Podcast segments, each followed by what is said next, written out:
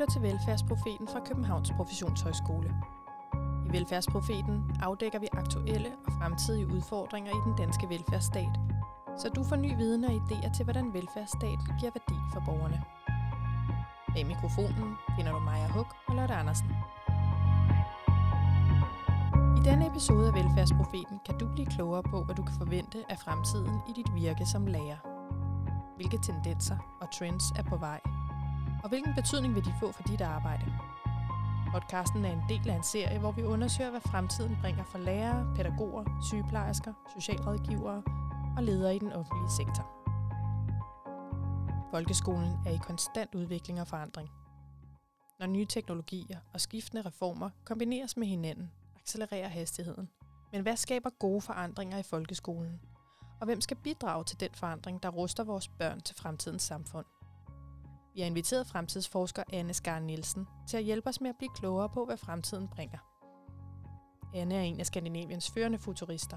Hun er partner i Universal Futurist. Og så har hun fået til en podcast. Foodcast. Væk din fremtidssens. Velkommen, Anne Skar Nielsen. tak. Vi skal tale om lærerne i dag, og mm. mere bestemt om lærernes fremtid. Ja, jeg vil helt ærligt sige, at det er de mennesker i Danmark, som by far har været mest ops og mest motiveret på at gribe fremtiden og oversætte den ned i, hvordan kan vi gøre det bedst for børnene. Så, så ja, jeg tænker, det bliver spændende at se, hvad der sker. Jeg synes, at, jeg synes virkelig, at vi alle sammen burde sende chokoladeæsker og fodmassage og højere løn til lærerne. De børn, der bliver født i dag, de har en estimeret levealder på mellem 100 og 120 år. For det første kommer de ikke til at gå på pension som 67-årige. Ej, heller som 70-årige. Hvis det står til mig, øh, jeg arbejder jo meget målrettet på, at vi skal have lavet Danmark om fra et pensionssamfund til et pausesamfund. Sådan at vi kan dosere pauserne gennem tilværelsen, i stedet for så at skulle have dem til sidst. Og det er jeg ret sikker på, at det kommer i løbet af de næste 10 år. Så når man står der som lærer og kigger på de der søde små børn, som man har ansvaret for, så skal man sidde og kigge på dem og så tænke på, at de her de skal holde længe.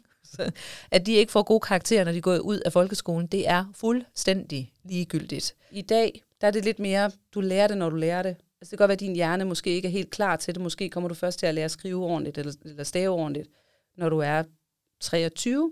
Og det siger de jo også ud på gymnasierne, at det ved de jo godt. De kan jo godt se de der unger, der kommer, der faktisk ikke hverken kan sætte kommaer eller kan regne noget ud.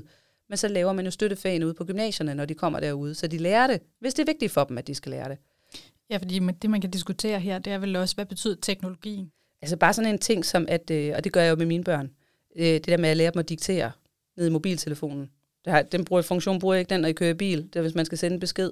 Når, hvis du går ind under, og skal sende en besked, ikke, så trykker du på den lille mikrofon, og så siger du bare, hej, jeg er hjemme klokken 17, I må gerne sætte eller tænde ovnen. Punktum send. Sender den jo. Så kommer det ind på skrift. Så det har jeg jo, hver gang mine børn de har skulle skrive en stil, så har jeg jo lært dem, hvordan sidder du og dikterer den ind på den der. Det skal man jo lære. Altså, og det er jo ikke det samme som at sige, at du ikke måske behøver at lære det andet, men, men, men når man lægger det op på den her, så kan man se, at det at kunne formulere dig, er faktisk vigtigere end at kunne stave. Det at kunne fortælle en historie, er vigtigere end at vide, hvad et udsagnsord er. Så hvor vil du lægge dit krudt henne, fordi som lærer har du jo en begrænset mængde tid til rådighed. Ikke? Altså jeg har jo selv prøvet at stå og skulle undervise nogle børn, jeg tager hatten af. For jeg, ikke? Fordi jeg, som regel har jeg med voksne mennesker at gøre. Men når man står med de der børn, så kan man godt se, okay, der skal vi lige have skåret den her ud i pap. Ikke? Altså vi skal lige have styr på de her. Og så når klokken ringer, så er man jo usynlig. Så du er nødt til også at være færdig, når klokken ringer, fordi så er det bare slut. Så er det bare lige her. Så derfor skal man jo også være sådan rimelig spids på, ikke? hvad er det egentlig, du gerne vil have, der skal ind i hovedet på de her folk. Og der vil jeg jo sige som fremtidsforsker, hvis jeg nu stod og underviste i dansk, så ville jeg meget hellere have, at de kunne fortælle et eventyr. Altså også kunne præsentere det med rigtige præsentationsteknikker, hvor det kommer til at se pis godt ud på relativt kort tid, og så lærer dem at gøre det, end det her med, hvor det sådan skal sakses ud, du ved, med udsagnsordene og kommærerne og sådan noget, ikke? fordi det kan teknologien sagtens tage sig af. Til at supplere og udfordre Anne, har vi inviteret Københavns Professionshøjskoles egen Tove Hvid Persson. Tove er direktør for videreuddannelsen, og hun har været i uddannelsesverdenen for velfærdsprofessionerne i mange år. Hun har ubestridt solidaritet og omtanke for lærerne i den danske folkeskole. Og samtidig er hun ikke bange for at skubbe lidt til de herskende tankekonstruktioner og selvfølgeligheder. Velkommen til dig, Tove. Tusind tak. Ja, velkommen til. Du er faktisk selv uddannet lærer, Ja, og det giver dig jo et helt unikt perspektiv på det her også, øh, som vi kommer til at nyde godt af i dag, er jeg sikker på. Mm. Vi har øh, bedt dig om at lytte, hvad Anne har sagt noget om, øh, og komme med nogle, øh, nogle vinkler på det også. Øh, men før vi går i gang med at tale om det, så kunne vi godt tænke os også at høre, hvad du tænker, når du ser ind i lærernes fremtid, fordi det har du jo faktisk også nogle gode perspektiver på. ja, hvis man kigger på folkeskolen i dag, den altså komplekse opgave, der er med, med børn med alle mulige behov, som vi helst skal kunne rumme, og, og forældre med alle mulige forventninger og krav, og politikere med nogle helt tredje, og de skifter hver fire år, ikke? så er der behov for, at skolen er kompetent ud i rigtig mange hjørner. Så det der med at have dybe kompetencer ind i alle mulige hjørner af lærerfaget, det vil være med til at skabe først, og det synes jeg jo er på en eller anden måde det vigtigste, en bedre folkeskole, og dernæst nogle karriereudviklingsmuligheder for lærerne. Når jeg kigger på øh, lærerne i dag og tænker frem, så øh, må jeg tilstå, at det er med en vis bekymring. Øh, her på Københavns Professionshøjskole har vi jo også medvirket i en række undersøgelser og forskningsprojekter. Og når man øh, spørger lærere, hvad de tænker om deres fremtid, så er der faktisk kun en tredjedel af dem, som siger, yes, jeg lærer, det der det, jeg vil være. Resten, de er i tvivl. De er ikke i tvivl, om de vil være lærer, men de er i tvivl om, om de kan holde til det, og de er i tvivl om, øh, hvorvidt de kan blive ved med at øh, opretholde motivationen, fordi mange af dem har en oplevelse af, at de, på, de lærer på en måde, som de faktisk ikke vil være lærer på. Og det synes jeg er bekymrende. Mm. Øhm, når man sådan øh, går tættere på og, og spørger, hvad der er, der presser dem, hvad der er, der bekymrer dem, så er deres øh, budskab, at de blev lærere, fordi de gerne vil gøre en forskel for børn og unge. Og det synes de ikke, de kan komme afsted med. Altså der, eller de kan ikke komme godt nok afsted med det. De må gå på kompromis med for mange ting, der er, der, er- der er for meget, der står i vejen for, at de kan udføre deres opgave, som de gerne vil. Og hvad skal der så til, hvis vi gerne vil holde fast i lærerne? For vi, jeg tænker, at vi har jo brug for dem. Vi har brug for at uddanne den næste generation. Så hvad skal der Men til? det er jo den gode nyhed, ikke? Fordi, fordi hvis nu udfordringen var, at vi faktisk ikke havde nogen, der gerne ville være lærer, fordi de gerne ville være lærer, som ikke havde dyb motivation for at være lærer. Men det er jo ikke det, der er tilfældet. De er alle sammen dybt motiveret for at være lærer. Så der er, nogle, der er noget omkring øh, den måde, vi har indrettet skolen på i dag, som jeg tror, vi skal kigge på. Der er noget øh, i forhold til, øh, til lærers mulighed for at blive øh, endnu dygtigere til at være lærer hele livet. Der er noget der, vi skal kigge på. Så der er, der er nogle rammer omkring, og der er nogle øh, udviklingsmuligheder for lærere, som, øh, som vi skal have kigget på. Det er, det er jeg ret sikker på. Kan du give nogle eksempler på, hvad det kunne være? Noget af det, man, øh, som vi også har spurgt øh, lærerne om, det er, om de har en oplevelse af, at det, at de har været lærer i mange år, altså det, at, det, det, at de har erfaring, altså om, hvad, hvad det egentlig bliver det brugt til noget. Øhm, og der er lærernes øh, tilbagemelding, at det kan godt være, at det bliver brugt til, at de skal undervise noget mere, fordi de behøver ikke så meget forberedelse, når de er erfarne. Og det er jo, det er jo sådan set også rigtigt nok. Men det bliver ikke brugt til, at man kan løfte skolen et nyt sted hen, fordi man har uddannet nogle lærere, som har en god erfaring, og som kan noget mere, end det vi egentlig bruger dem til.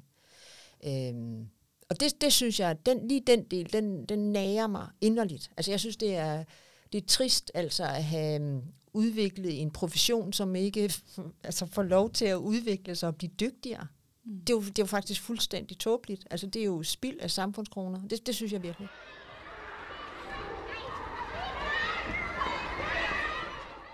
I dag skal vi tale om folkeskolens fremtid. Hvad er skolens rolle? Og hvad skal børnene kunne i fremtiden? Jeg tror, at skolens primære rolle er jo at øh, få etableret en ordentlighed og en øh, sikkerhed og en robusthed i børn i forhold til at, at være i fællesskaber. Når man er barn, så er det jo folkeskolen, der danner rammen for dit sociale liv. Det, det er det for de fleste børn.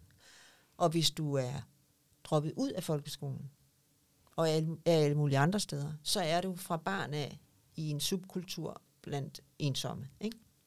Så folkeskolen er altså den mest afgørende faktor for, for børns sociale liv.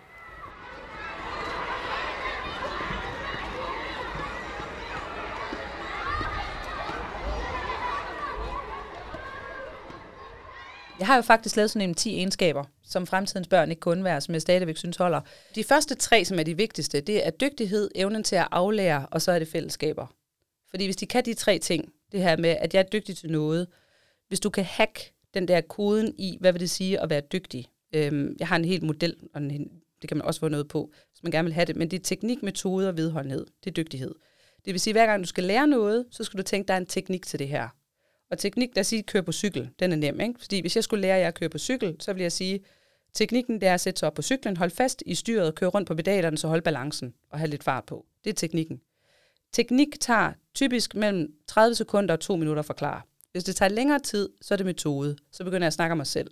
Metode, det er min måde at gøre teknikken på. Så hvis jeg nu siger, at min metode, det er så, at jeg cykler på den her måde, ikke? på en elcykel, og så nogle gange har jeg hænderne fri, bla bla bla. bla. Ja, det er min måde at gøre det på. Du bliver ikke god til at køre på cykel jeg hører min måde at gøre det på.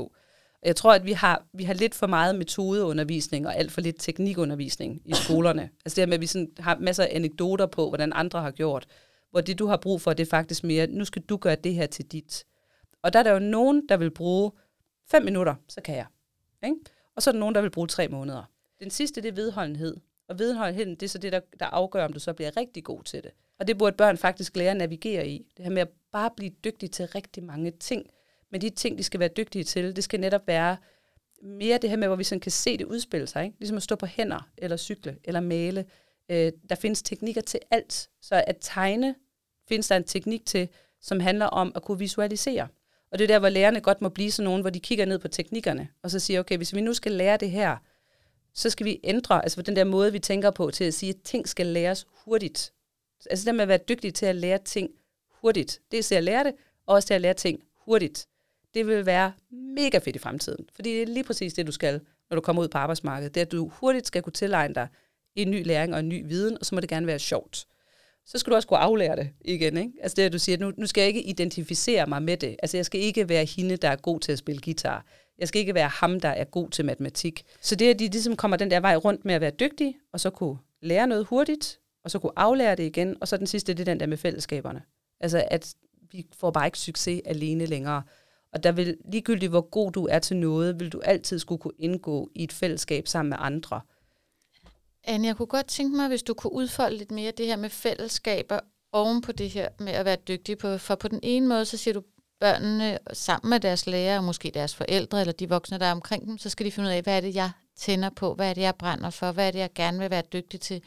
Og samtidig skal de kunne finde ud af at indgå i fællesskaber. Hvordan balancerer man det her med at folde sig selv ud, og samtidig øh, mm. folde sig selv ind i fællesskabet? Jeg synes, jeg synes faktisk, det er meget nemt, fordi det er jo, at hvis jeg sidder i den situation, hvor jeg ikke selv ved det, så kan jeg være det for de andre.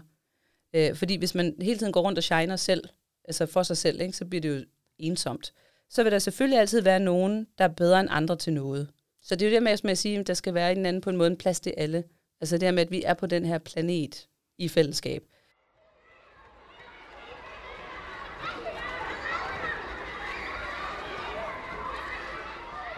Folkeskolen skal altså hjælpe eleverne til at forme sig selv og blive til hele mennesker.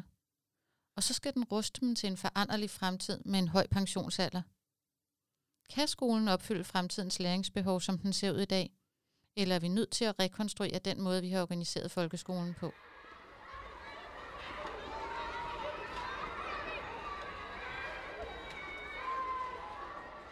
Altså en klasse i dag, hvad er det, sådan nummering, ikke? den ligger på omkring sådan noget 24, måske nogle gange op til 30 børn, mm. og så er en lærer, ikke? Mm.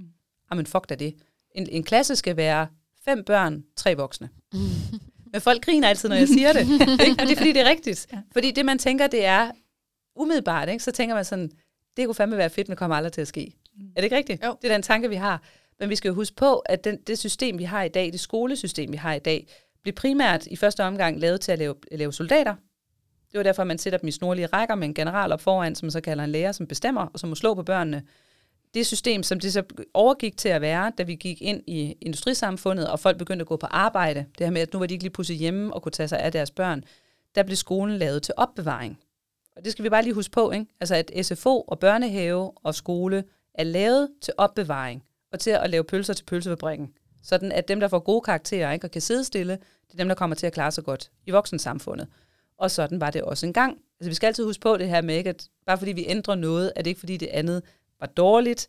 Nu er det bare, det har bare ligesom de der mælk, ikke? Det, har, det har mødt sin udløbsdato, og nu bliver det til ost, ikke? hvis ikke vi prøver lige at genopfriste det. Så man skal for eksempel ikke kunne sidde stille som voksen længere.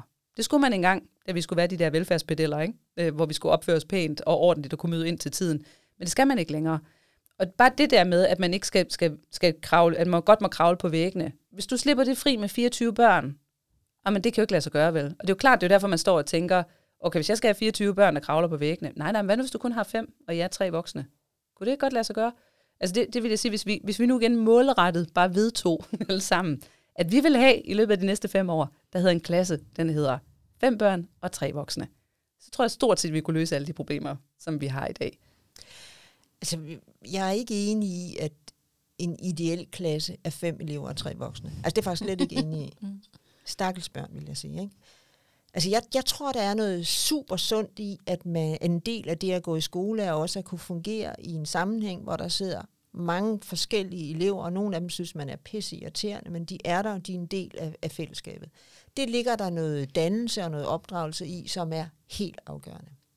At gå i skole er jo også, at man er ved at, at forme sig selv og blive til et helt menneske. Og der har, øh, der har skolen da en vigtig opgave i også at præge. Øh, både på den frisættende måde, men i virkeligheden også på den opdragende og måske lidt mere disciplinerende måde. Det, øh, det tror jeg er vigtigt for, i virkeligheden for det enkelte barn, men skulle da også for samfundet. Øh, så på den måde, så, så er der også noget sundt i øh, at skulle træne. Skulle gøre ting, selvom det er lidt... Være vedholdende. At blive ved. Øh, og det tror jeg rent faktisk er, øh, er kompetencer, som på en eller anden måde bliver virkelig, virkelig vigtige.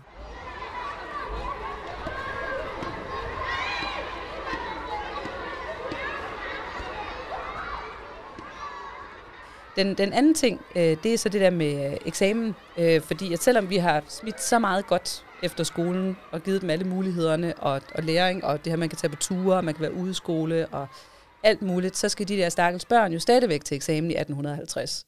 Altså går man ind under fagrækken ind på uddannelsesministeriet, så skal de jo til eksamen i dansk og matematik og religion. Og hvad fanden har det med noget som helst at gøre?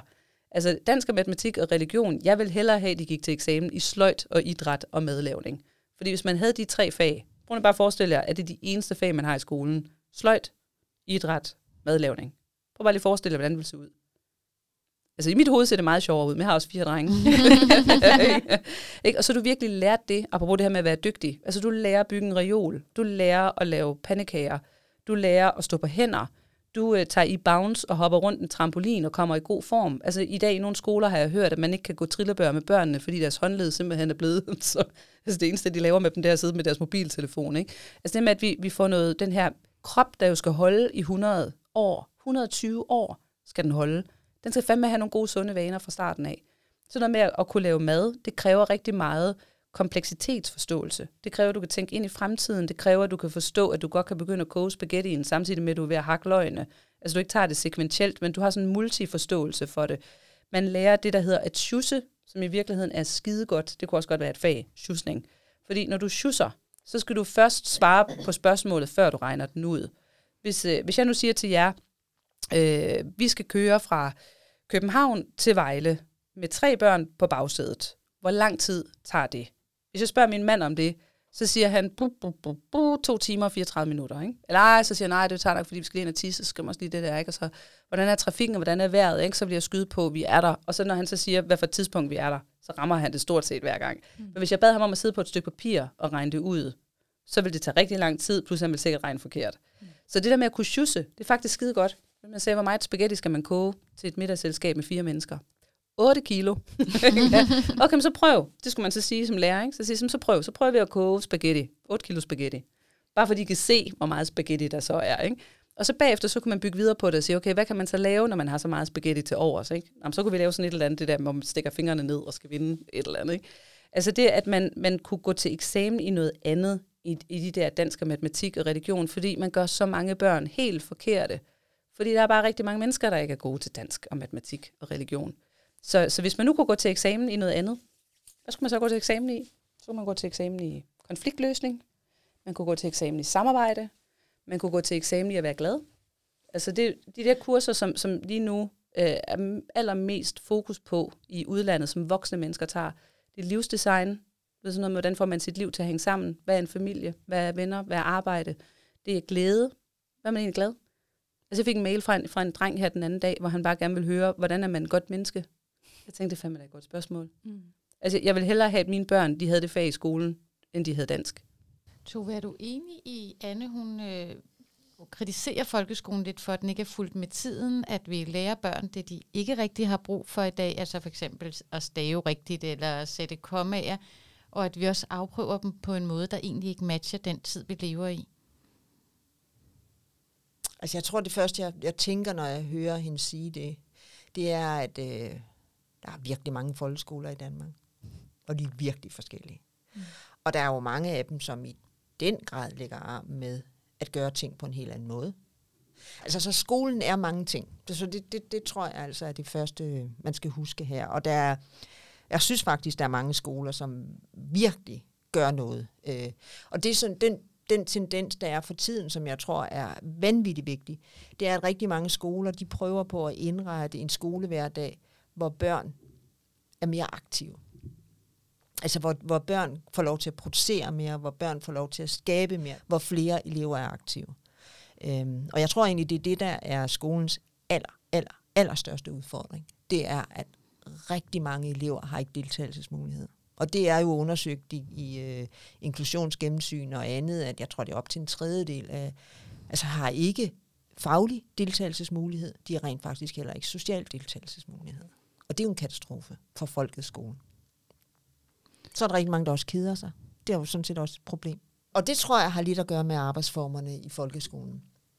Øh, kan I huske den gamle psykolog, Sten Larsen? Han sagde, at alle kan huske, hvornår, hvis de ellers er gamle nok, så kan de huske, hvornår Kennedy blev skudt. Fordi i det øjeblik kommer man i effekt, og så mm. glemmer man det aldrig. Mm. Altså jeg, jeg tror på, at der er for lidt effekt i, øh, i folkeskolen i forhold til, til den måde, vi lærer på. Og der tror jeg, at det der med at øh, skabe nogle miljøer, hvor man selv producerer mere, hvor man, hvor, hvor man skal levere noget til nogen, optræde for nogen. Altså det der med at komme i effekt, det gør man, det sætter sig læringsmæssigt på nogle, på nogle andre måder. Altså man kan sige, hvis det er sådan, at vi alle sammen skal kunne håndtere altså karriereskift og uddannelsesskift, så bliver det jo vanvittigt vigtigt, at alle børn får en god oplevelse af at gå i folkeskolen. Ikke, altså, og, og der synes jeg, har, hun har en pointe i, at, øh, at hvis man nu ikke er god til matematik, så kan man måske ende med en dårlig øh, skoleoplevelse, der gør, man ikke for at flytte sig, selvom det i princippet er lige meget, hvordan det gik i folkeskolen. Ikke?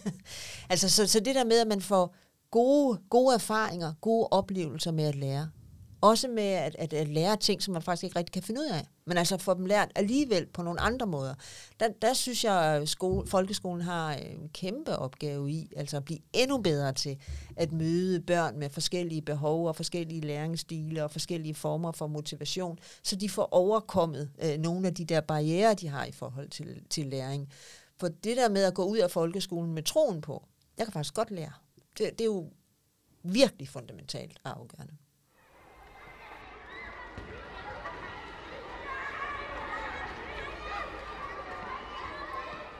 Udover idéer om lavere klassekvotienter og nye eksamensformer, så mener Anne også, at folkeskolen bør tage ved lære og lade sig inspirere af det seneste års perioder med hjemsendelse og virtuelle undervisningsformer.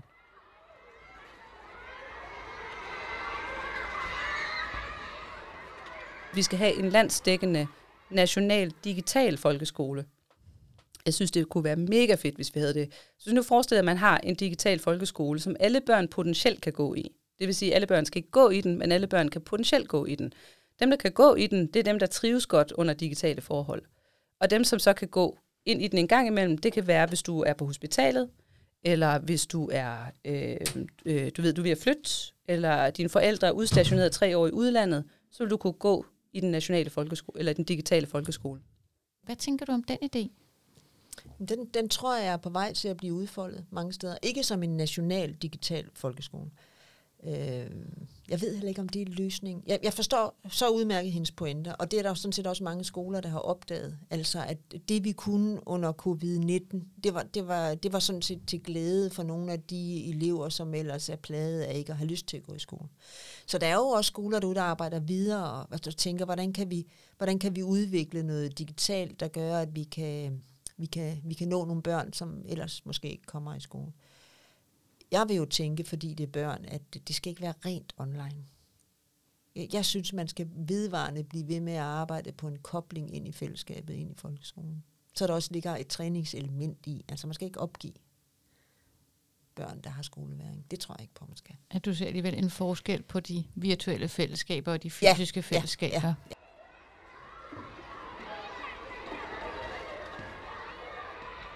Nu har vi hørt forskellige bud på, hvad og hvordan børnene har behov for at lære, for at de er rustet til fremtiden. Men alle budene forudsætter dygtige, engagerede og kompetente lærere. Så hvordan sikrer vi, at vi også i fremtiden får rekrutteret og fastholdt de rette lærerkræfter?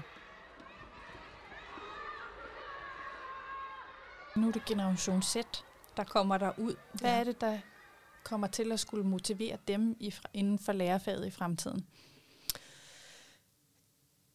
De er jo derude allerede. og vi hører jo også kommuner, der, der siger, at de er svære at fastholde. Ikke? Hvordan, hvordan gør vi? Mm. Øhm, og, og det som... Øh, jeg tror gælder, det er jo en påstand, men som på en eller anden måde jo også er sociologisk underbygget. Altså, at, at unge har et behov for at kunne se sig selv i verden, at kunne forstå sig selv i verden, at kunne skille sig ud i verden. Så det der med, at, at unge mennesker har et projekt for sig selv, de har nogle ambitioner for sig selv, om at blive til noget særligt. Øhm, og det der med at blive til noget, der, der, er, der er visionen måske ikke at blive ligesom, præcis ligesom de 20.000 andre i den profession, man uddanner sig til. Det der med at kunne skille sig ud, øh, og det er jo i virkeligheden virkelig positivt. Så er det en specialiseringsdagsorden, du det, taler Ja, det kunne jo i den grad sagtens være en specialiseringsdagsorden. Og, og det er jo en, det, det synes jeg helt klart er en, er en mangel for lærerprofessionen. Altså muligheden for at kunne specialisere sig ikke ud af lærerfaget, men ind i forskellige hjørner af lærerfaget. Vi vil komme langt, hvis lærerne i folkeskolen fik lov til at udvikle deres faglighed løbende. Gennem hele livet og de fik lov til at udvikle den på en måde, så de blev endnu bedre til det, der er deres kerneopgave. For eksempel at have en, øh, en læreruddannelse med, med en masse almen didaktik, og så kunne koble specialpædagogik på, eller kunne koble noget idrætsfagligt, som er virkelig specialiseret på. Øh, den, den form, tænker jeg, der er brug for. Og så tror jeg altså også, at hvis hvis det der er opgaven, det er at give mere plads til, at lærerne kan bruge deres kræfter på det, der for dem gør en forskel for børnene. Altså det at være sammen med dem, at undervise dem, at gøre ting sammen med dem. Så er der jo nogle opgaver, som mangler at blive løst. Og hvis det ikke skal løses af lærerne, så synes jeg, man skulle finde på nogle andre fagligheder, der kunne være i folkeskolen. Det er jo også en gave, at der er pædagoger i, i, i folkeskolen. Mm. Og det er jo en anden faglighed. Øhm, og det er jeg helt sikker på er især i indskolen, jeg tror det er der, der de fleste af, af pædagoger er ansat, det er jo en kæmpe gave, at der er, der er flere hen, og der er flere, der, der kan være der. Og så er der en pædagogfaglighed, som jeg håber får lov til at blomstre i folkeskolen. Ikke? Ja. Mm. Så en ting er, at der kommer andre fagligheder ind og arbejder med deres kernefaglighed. Altså pædagogerne laver pædagogisk arbejde i folkeskolen, men har jo også på Københavns Professionshøjskole nogle særlige meritlærer uddannelser til til hvad hedder det, studerende, der kommer med en anden faglig baggrund. Mm. Tænker du også, at der vil komme flere af den type, som så ønsker at trække nogle af deres erfaringer med ind i folkeskolen? Ja, det tror jeg, og det er faktisk også nødvendigt. Fordi når vi kigger på øh, antallet af unge og de, øh, de lærere, som, som må blive uddannet i fremtiden, så kommer der jo til at mangle lærere. Så der kommer jo til at være temmelig mange voksne i øh, folkeskolen, som ikke har en læreruddannelse, som har måske en anden faglighed, som kan spille ind, eller som er på vej til at lave en øh, omskoling fra noget andet til noget lærerfagligt. Øh, og nogle af dem kan så gå hele vejen og ende med at blive lærer, og nogle af dem kun noget af vejen og, og, og få lidt opkvalificering, øh, fordi de har en anden faglighed, de så må kunne trække på i forhold til at være lærer i folkeskolen. Det vil vi se, og det, det vil der sådan set komme flere af, når vi kigger frem. Og det behøver jo ikke at være skidt øh, for en folkeskole. Jeg tror, at man skal man skal jo finde den der øh, balance i, øh, i den enkelte skole, der gør, at, at der er lavlig, altså lærerfaglighed til stede. Altså, didaktik er helt afgørende. Altså måden, viden om måden, hvorpå man støtter undervisning og læring hos børn, den er jo helt afgørende i en folkeskole. Når vi kigger ind i fremtiden, så, øh, så er det jo ikke lærerne, der kan gøre det hele alene. Der er jo også en skoleledelse. Kan du sige noget om, hvad, hvad tænker du fremtiden kommer til at kalde på der? Fremtiden kommer til at kalde på nogle øh, ledere, som er endnu mere optaget af skolens kerneopgave. End de måske, jeg tror, de er optaget af det, men at de så bruger mere tid og prioriterer det på en anden måde, end de har kunnet i dag. Det der øh, samarbejde, der skal være mellem lærere og ledere, for at øh, løse opgaven og, og blive, blive en endnu bedre folkeskole, det ben skal styrkes i den danske folkeskole. Øhm, og noget af det har at gøre med lederne, og noget andet har at gøre med, med lærernes rum til at have en stemme i forhold til, hvad vil være det gode næste skridt i forhold til udviklingen af, vold, af, af vores folkeskole. Og, og jeg synes, det er i hele den her snak omkring øh, rekruttering og fastholdelse, der spiller ledelse en enorm rolle. Øhm, og, og jeg tror, at ledere ikke er ond vilje kan komme til at, at sætte snubletråde og spænde ben øh, for at lære og pædagoger og sygeplejersker øh, får løst deres kerneopgave så meget som de, eller så godt som de egentlig gerne ville og kunne. Og traditionelt set, så har en skoleleder jo været en lærer, som har undervist i nogle år, og så er gået ledelsesvejen. Men der har jo på det seneste, eller det er måske efterhånden 20 år, været snak om, at ledelse er en faglighed i sig selv, eller en kompetence i sig selv. Tænker du, at man for at kunne lede en skole, er nødt til at have en, led, en lærerbaggrund? Det er i hvert fald ikke en bagdel. Så, så langt vil jeg sige. Jeg, jeg, jeg, altså ledere skal kunne lede fagligt. Det betyder jo ikke nødvendigvis, at de skal være lige så fagligt dygtige som lærere til det, lærere gør det kan jo også være en fordel, hvis de rent faktisk er i en position, hvor de kan lære noget af, af lærerne. Men de skal i hvert fald have en, en, øh, en forståelse for, en grundlæggende viden om, og en kæmpe interesse i forhold til det, der er kerneopgaven på det sted. De leder. Det er helt afgørende. Øhm, og det er også helt afgørende, at de professionelle møder nogle ledere, som, de kan det jo ikke al, altid, men indimellem forsøger at gøre rammerne lidt bedre for, at lærere, pædagoger og sygeplejersker kan udføre deres arbejde godt nok. Lotte, du er jo selv underviser. Mm. Du er ikke folkeskolelærer, men du underviser. Så mm. jeg tænker, der må være nogle af de her ting, som du også, øh, der rammer noget særligt i dig i forhold til din faglighed. Hvad, hvad, hvad blev du ramt af? Og jeg synes, der var virkelig mange ting. Altså, der var både organiseringen af klasserne, som jeg synes er spændende. Altså det her med, skal vi have fem børn til tre voksne? For jeg synes faktisk, det er min erfaring som underviser for voksne, men også når jeg taler med dem i min omgangskreds, som er folkeskolelærer, at en lille klasse er ikke nødvendigvis ideelt. I hvert fald ikke en alt for lille. Der skal også være en vis størrelse, for der er en dynamik i klassen, at børnene de har mulighed for at tilvælge og fravælge forskellige relationer, og også nogle af de... Øh, måder, man lærer på i dag, cooperative learning og andre ting, forudsætter, at klasser har en vis størrelse. Men derfor så synes jeg alligevel, det er spændende at vende bøtten helt på hovedet, har vi organiseret os rigtigt, fordi på mange måder, selvom skolen har forandret sig på mange måder, så selve den måde, at vi er samme klasser med samme alder og årgange, det er jo uforandret, kan man sige. Ja, det, ja jeg synes, det var meget interessant det her med, Altså, hvor meget krudt skal vi bruge på, at man lærer noget konkret, og hvor meget krudt skal vi bruge på, at man lærer og lærer. Og det er jo mm. nogle udviklinger, som sådan set allerede er i gang, men som vi måske kommer til at se mere af, fordi at øh, dels viden kan blive forældet, og dels kan der også være nogle teknologier, der kan erstatte noget viden, så er det måske, bliver det måske vigtigere og vigtigere, at vi overhovedet kan finde ud af at lære og lære, så vi kan lære hele livet. Ja, og jeg er måske lidt konservativ der, fordi ja, på nogle måder skal vi lære at lære, men der er jo også øh, noget forskning, som både øh, viser, at når vi skal lære noget nyt, så lærer vi det oven på det, vi allerede kan, og også noget øh, sådan demensforskning at ting, vi lærer udenad i en tidlig alder. Det skaber et stilag, som når vi senere i livet måske øh, enten bliver stresset eller øh, begyndende demente, så er det det, som vores hukommelse bliver, hænger sig fast på. Det er de tidligt etablerede stilaser.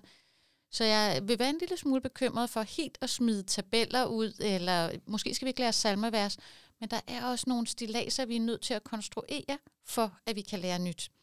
Ja, det er meget interessant, og det er jo også det der med, hvordan er det så, at man tager det bedste af det nye, men ikke smider barnet ud med badevandet. Og der kan man sige sådan, altså, at lærerne har jo været sindssygt omstillingsparate. Altså det må man jo bare sige, de har jo allerede rykket sig sindssygt meget, og det tror jeg også, altså på baggrund af det, vi har talt med to vane om, man må sige, kommer de til at skulle være, altså blive ved med at være, også fordi, altså det er noget, der er politiske meninger om, det er noget, alle mand mener noget om, fordi jeg har jo selv gået i skole, eller har et barn i skolen, ikke? Øh, og, og det kvalificerer mig til at have en holdning. Så der kommer til, det kommer til at blive ved med at være et stormombrugssted at arbejde, og hvor man hele tiden er nødt til at være omstillingsparat, som man har været det hidtil os.